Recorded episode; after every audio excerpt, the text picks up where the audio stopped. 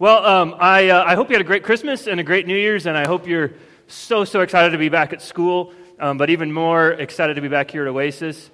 And man, I missed uh, like worshiping with Eli and the band, and after worship like that, my goodness, we could just go home and be like, that was great. Um, here's how we're going to start tonight. I want to do a little um, symbol association, a little logo quiz. Maybe you have this app on your phone or you have it some point. So um, I want to show you a few symbols, and I want you to tell me the, the group or the organization that they're associated with and what, that, what they're known for. I mean, so I'll kind of say, like, you like this or don't you, positive or negative? And these are pretty easy. So, um, first of all, throw that one up there, the very first one. Apple, yeah. Um, anyone like hate Apple? Almost everyone loves Apple. Nice. Marcus and Will, two people are like, three people. Hatred for Apple go PC. That's what you think of. Uh, all right, second one, when you see this, pretty obvious. Starbucks. Yes. Positive or negative? Raise your hand if you're positive on Starbucks. You love Starbucks. That is me. Love it. Who hates it? Anyone hate Starbucks? Because you just hate coffee or it's too dark or too bold or too strong? All right. Here's the next one. This is very easy. Yeah, Makes you, I mean, you know Nike. Okay, somebody, this obviously is taking a little crowd participation. When you think of Nike, what do you think of primarily? Shoes. I think of shoes. There's clothes and all kinds of other stuff now, but I think of shoes. All right, how about this next one? What does this make you think of? Ooh, getting a little more. Okay, Jesus, it's a cross, obviously, and positive or negative? What does that make you feel? Hopefully positive. Although he died on the cross. So, but okay, that's kind of our symbol. One more kind of crazy one. This is, I don't know if this is controversial. I suppose it is. It's a very controversial symbol. What is that? Who is that? Who's associated with this? Hitler. Nazis. I don't know the background of the swastika, but um, I know it's a Nazi thing. Go to the next one. What do you think people in Omaha think of when they, when they see this? People in Omaha. Hopefully awesome.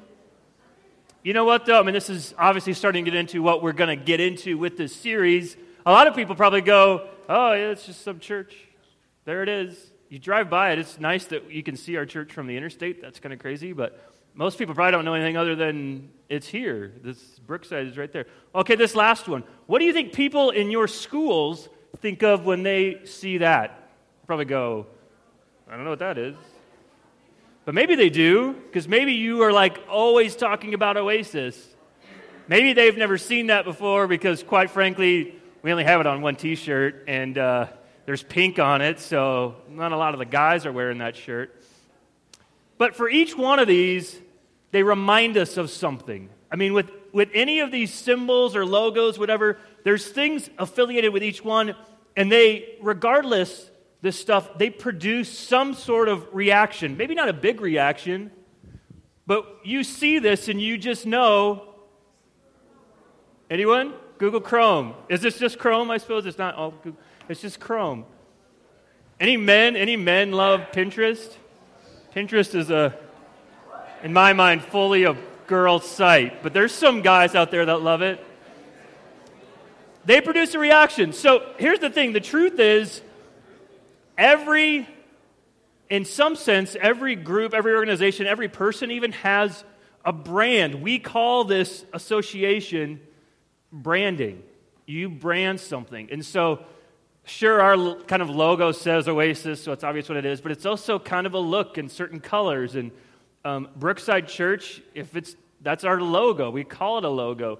Um, Everyone obviously knows this is Facebook. You put an F like that in that font, and you add blue to the surround. You'd like think of Facebook, um, but it's branding, and companies and schools and neighborhoods and churches, and even us as individuals, but certainly us as Christians, we have a brand, whether positive or negative. People think certain things, and so usually a group's brand is shaped by what they do, what they make, what kind of service they provide, how they act, what they say, how they treat others, which is why for the next um, three weeks, we're going to be doing this series called Branded and talking about what Christians and what churches and even um, what Oasis, just what this group, Oasis isn't a thing. Oasis is a people. The church is not a, just a building, the church is a people.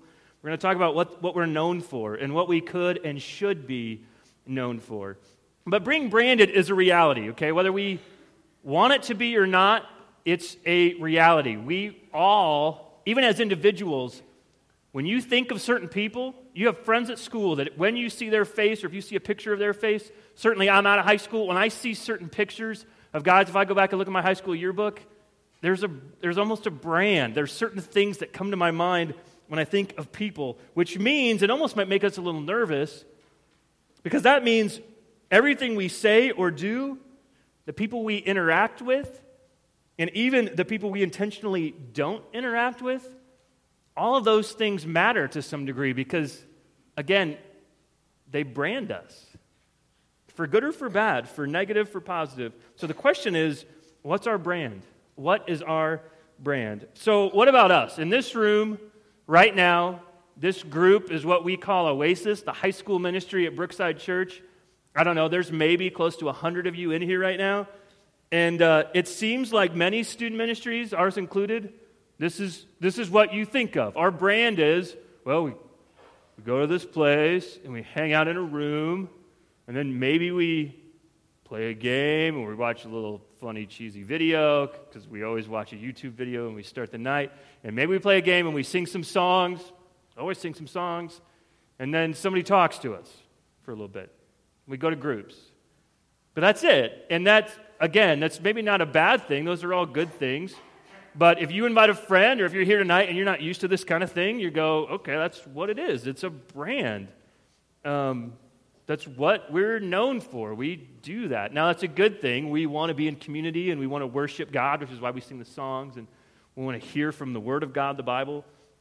But uh, what are we really about? I mean, what is it that we as a group are really about? What's our purpose? What is our brand? What should our brand be? What are we trying to accomplish? What is it, even as individuals, that gets us out of bed every morning? For you? What is your mission? Maybe you're maybe you right now, uh, holidays are over. You got Monday off of school. Luckily, I just heard someone yesterday here at the church say that, that this Monday, this last Monday, is called Blue Monday. It's the most, it's kind of the saddest day of this, especially this last Monday, freezing cold. The holidays are all over. Maybe you're like, you're coming here tonight and you're depressed or you're going through all kinds of stuff. You kind of hate, you're back at school, and that's fine. It's good to see your friends, but you're not happy. The holidays, you're expecting a little more than you got.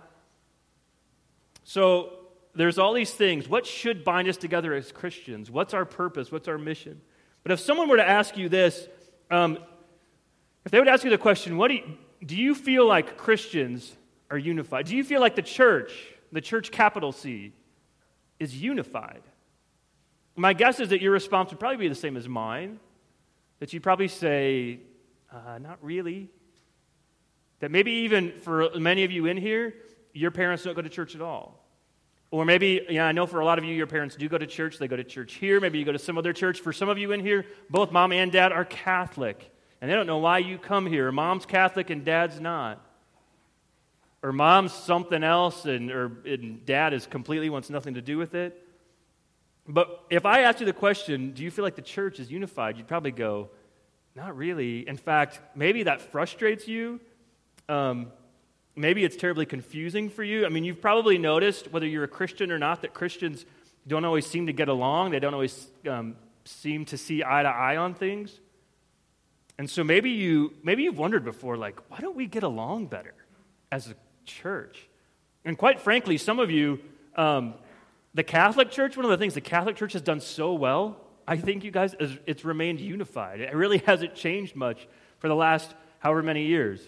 We are a Protestant church. Most of you know that. That in whatever, the 1500s, Martin Luther did not start a new religion. He broke off from the Catholic Church. He protested, hence the Protestant Reformation, said, I want, I want church to be solely about the Bible and being saved by grace alone through faith alone. He didn't start a new religion.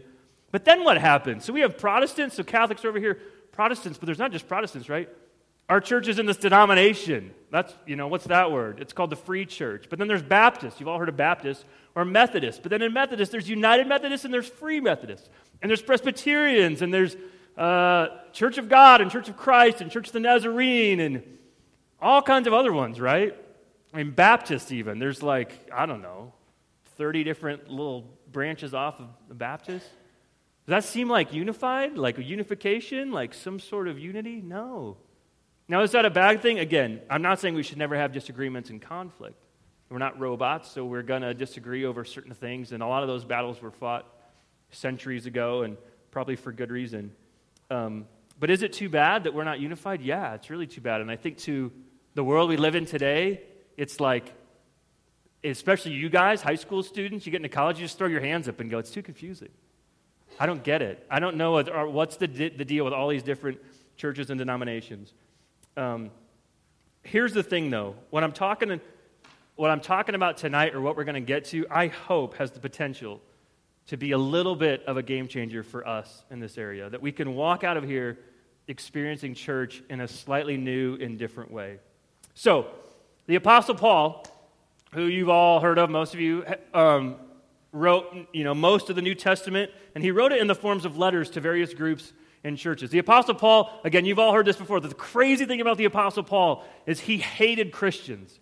This is the first century. He was a Pharisee. He was Jewish, and he hated Christians. And he went around having Christians put to death. He had them imprisoned, he had them killed. Um, one of the first Christian uh, martyrs, uh, Stephen, was stoned. They would, like, get a huge mob together. How would you like that? And get, everyone throws rocks at you until you die. And they laid their coats, all these guys throwing the rocks, they laid their coats at Saul. He was kind of in charge of that or whatever, and proving that. He wanted Christians to die until one day he's on the way to the city to persecute more Christians. And Jesus himself, who had not been on earth, who'd been in heaven, comes down, appears to him in light so blinding that he becomes blind himself. And Jesus says, Paul, what are you doing? Why are you persecuting me?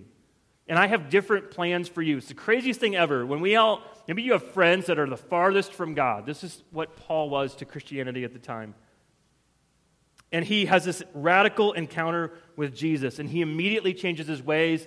He starts preaching. All the other apostles, all the other uh, disciples that are still alive, totally skeptical of this guy. I mean, we're scared of him, had heard about what he had done. And he starts preaching everywhere that people need to repent and come to Jesus and that he's the Savior. And he had this encounter, and it was amazing. So, Paul was, in, the, in a sense, one of the very first people to carry the brand of Christianity.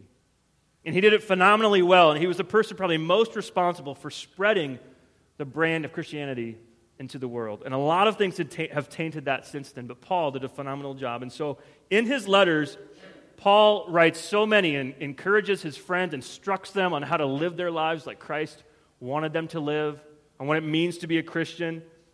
And most scholars and commentators agree that one letter, his letter to the Philippians, was the most encouraging, probably, of all of them. In fact, I remember learning in Bible college that um, Philippians, the theme of Philippians is joy.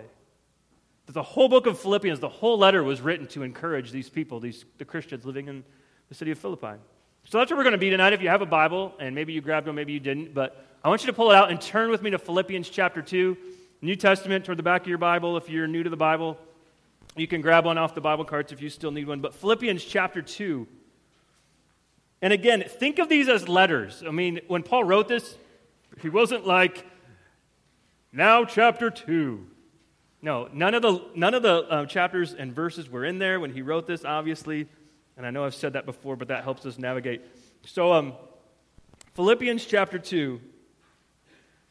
I'm going to start with just verse 1. Paul writes If you have any encouragement from being united with Christ. So he's writing to Christians. These are all Christians reading this. He says, If you have any encouragement from being united with Christ, if any comfort from his love, if any fellowship with his spirit, if you have any tenderness and compassion, and I'm going to cut us off there, and we're not even going to read verse 2 yet. All these, he's speaking rhetorically, right? But it's like he's saying, he's saying, Look, I know that you've been changed by the gospel of Jesus. I mean, he starts by saying, if you, if you, but Paul knows, he's like, you have encouragement from being united with Christ. You have been changed. Paul knew these people, he knew he was, who he was writing to. So he's not just saying, if you have fellowship, but he goes, I know you do. It's as if he was writing, since you have fellowship with the Spirit, since you have tenderness and compassion now. He goes, I know your lives are different. I know, I know that's the case. So that's one thing he's saying. He acknowledges it. He's speaking rhetorically. But he's also kind of saying here, just in one verse, just in this very first verse, he's also kind of indicating these are the things that all Christians should have in common, should be unified around. These are the, some of the most important things, having encouragement from being united with Christ. Being united with Christ, you guys, that is one of the like most um, succinct three-word declaration. I mean, I can't put it any simpler. That you being a Christian is this: being united with Christ. Union with Christ is a great three word summary of what Christianity is all about. It, comfort from his love. These are the things that Christians should unite around. We should celebrate the encouragement and the comfort we have that we have a Savior, that we have a rescuer, that we are not lost in our sin. Now, again, to our world, many of you, or maybe many of your friends, would go, ah, sin, like, wah, wah, who cares? It's not that big a deal. But to God, it's a very big deal because He made us, and He made us to be a certain way, and He didn't make us robots, so He gave us a choice. But we rebelled against Him. And again, that's only a big deal because the, the punishment for sin is death. So God says, I'm sorry, but someone has to pay for this. Somebody has to. There's a consequence when you rebel against a holy and just God. And I go, I don't want to pay for that. And God goes, I'm sorry, you have to. Oh, no, wait.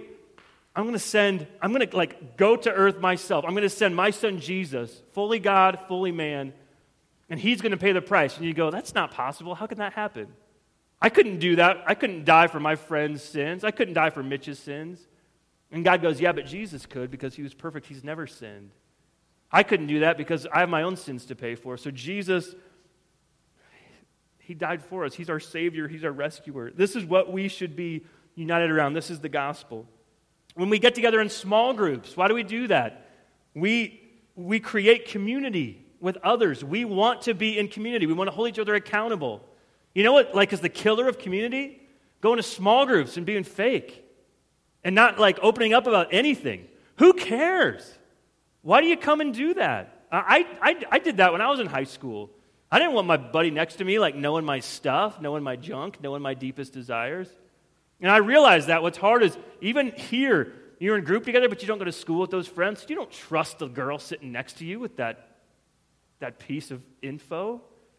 Maybe, maybe your group leader does, but man, we want to have community. We want to we want to be real with each other. We don't want to be fake.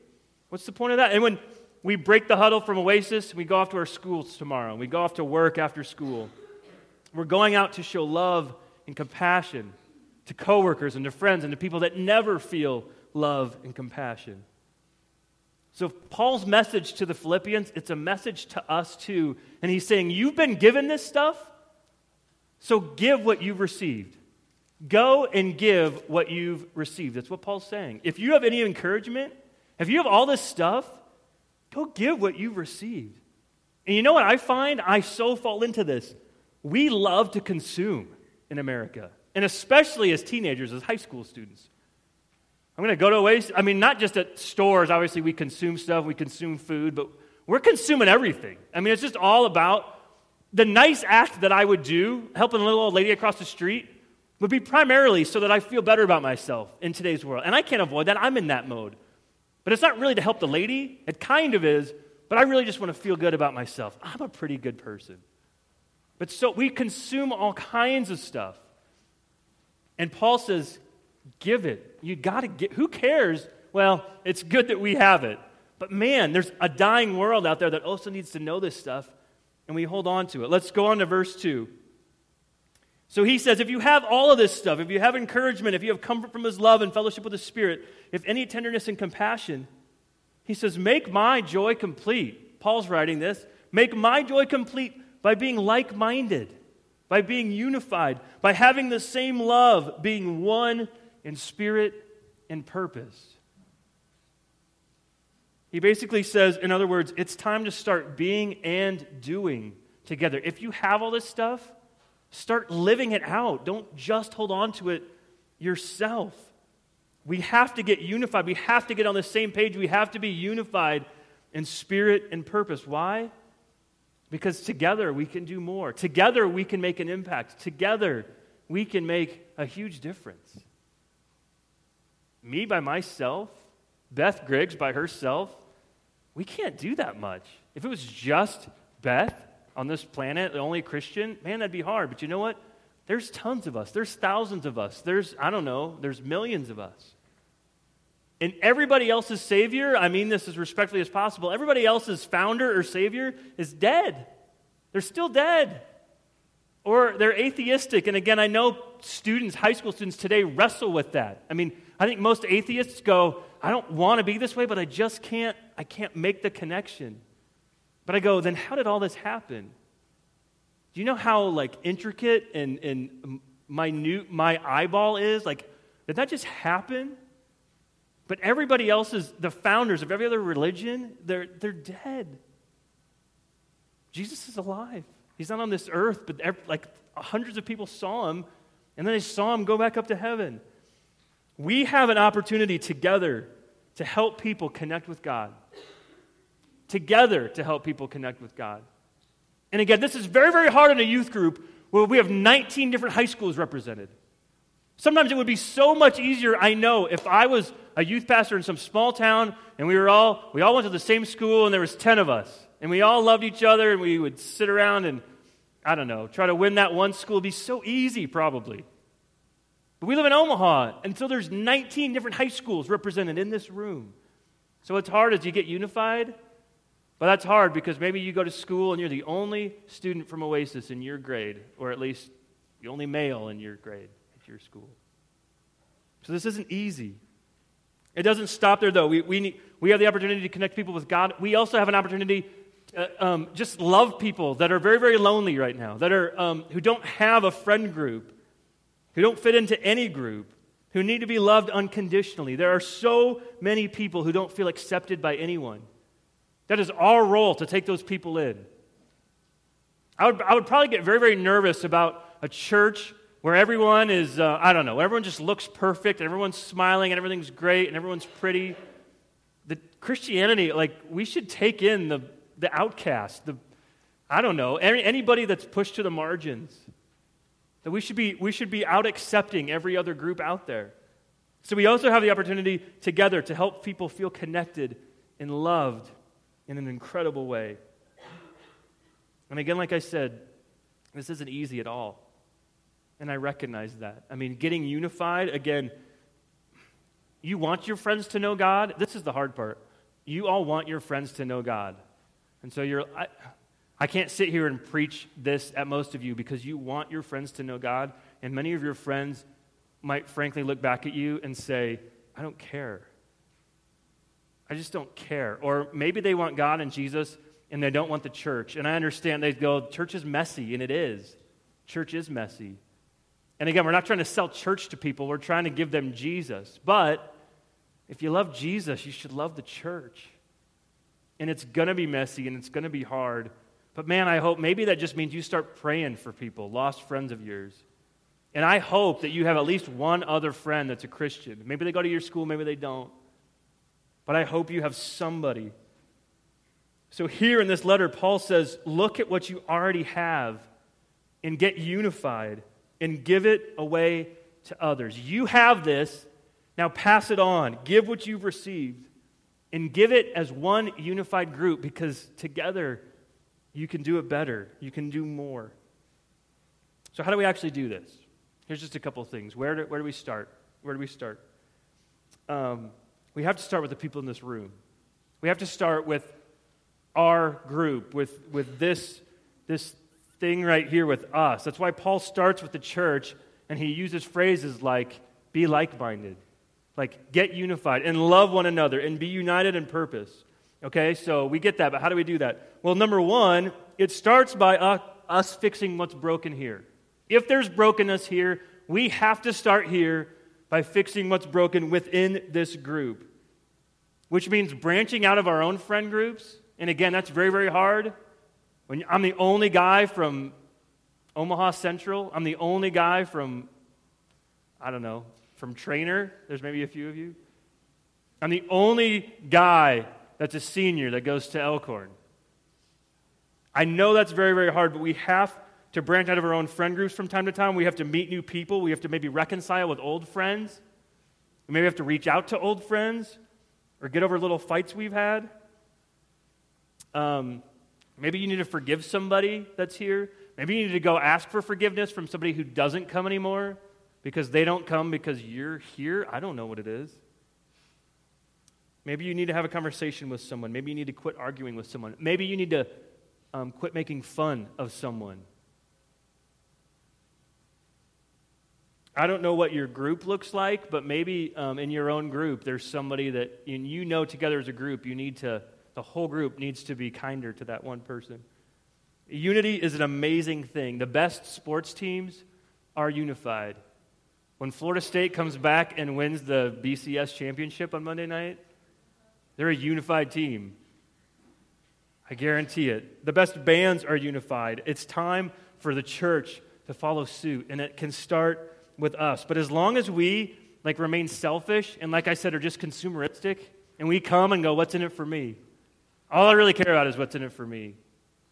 I don't really care about anybody else. We have to break that mentality. And you guys, I'm as selfish as the rest of you, but we have to get outside of ourselves if we're going to impact the world, if we're going to become unified as a group. So that's number one. But once we've committed to fixing things with our own group, the next step is we need to get it unified around our purpose. We need to get unified around our purpose. Well, what's our purpose at Oasis? I realized we didn't really state that very often and very clearly. So at the end of last semester, I said, I came up with this kind of simple phrase, or we've been talking about this even as a staff, but to lead students into a growing relationship with Jesus Christ, which is as simple as I could get it. I came up with one and it was way too long and complicated. But to lead students into a growing relationship with Jesus Christ. This applies to all of you, meaning each one of you, if you're a Christian, you can grow in your relationship with Jesus Christ. If you're not a Christian, you can begin a relationship with Jesus Christ, but you can also participate in this by leading your peers into a relationship with Jesus Christ. And here's what is hard we will, by default, we are either leading people closer to Jesus, our friends, or we're leading them further away. We like to go, uh, I just haven't gotten time. I, I just haven't brought it up yet. It's so awkward. And it is. I don't know how you bring it up. Maybe you try to invite them here because that's easier. But if you aren't leading your friends toward a relationship with Jesus Christ, by default, you're leading them away from Jesus Christ. Because why? Well, you just keep bringing up football or video games or whatever else. But all that's doing is prolonging them not knowing God and having a relationship with God. So we need to know that. And we need to actually apply it, not just recite it and kind of know it as a group. So Paul gives us hope here in the letter of Philippians. We just look at two verses. All three of these weeks we're going to be in Philippians 2. But he gives us hope about taking back our brand. And he tells us how to do it. He says, start by fixing us, get unified around our purpose, and then we got to pass it on to others. So here's what we're going to do, you guys. Um, next week at Oasis, we're going to do an intentional um, invite a friend week. And uh, I hope you know you can invite friends every week, and you do that, and maybe you're a first timer here tonight. But um, I wanted to do this before D6 starts, which is our children's ministry, and they start in two weeks. We're going to do an intentional invite a friend night, and uh, I want to try really hard to do the best we can to create um, a really fun and kind of inviting environment for your friends. Hopefully, your friends, if you have them that, that don't know God or that maybe don't go to church anywhere I don't necessarily want to fill this room with students that go to Christ Community or that go to Lifegate, although I'm sure they'd love to check out another church. Um, we're even going to do this, and this will be a pro or a con for some of you, and leaders, I even just planned this this morning.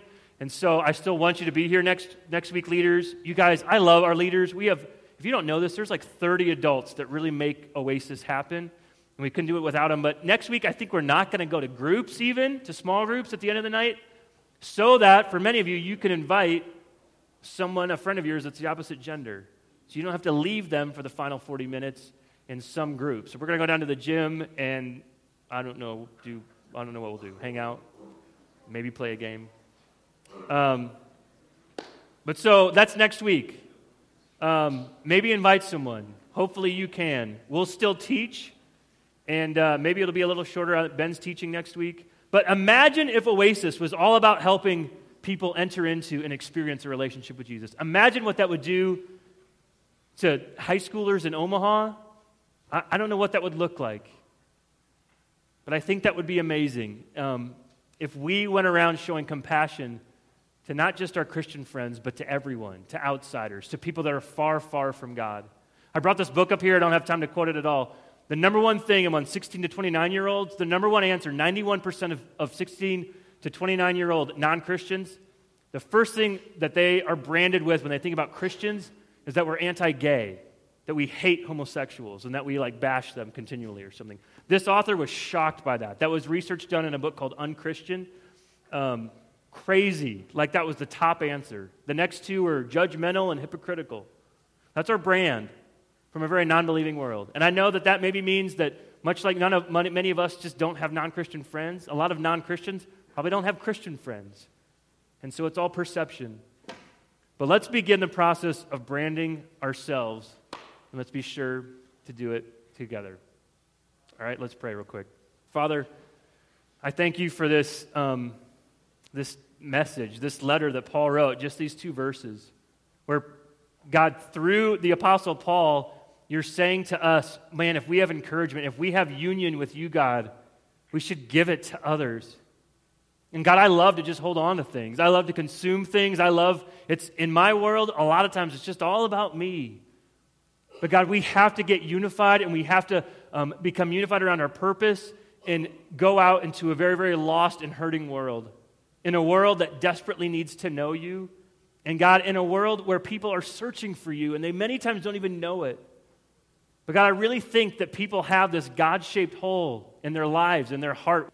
And God, only you can fill it because it's God shaped and they're longing for you. So, God, make us a people that are unified, that do this together, and that go out and, God, that we are on mission to reach people who, uh, who desperately need you and who are dying without you. So, God, help us to do this. We pray this in your name. Amen.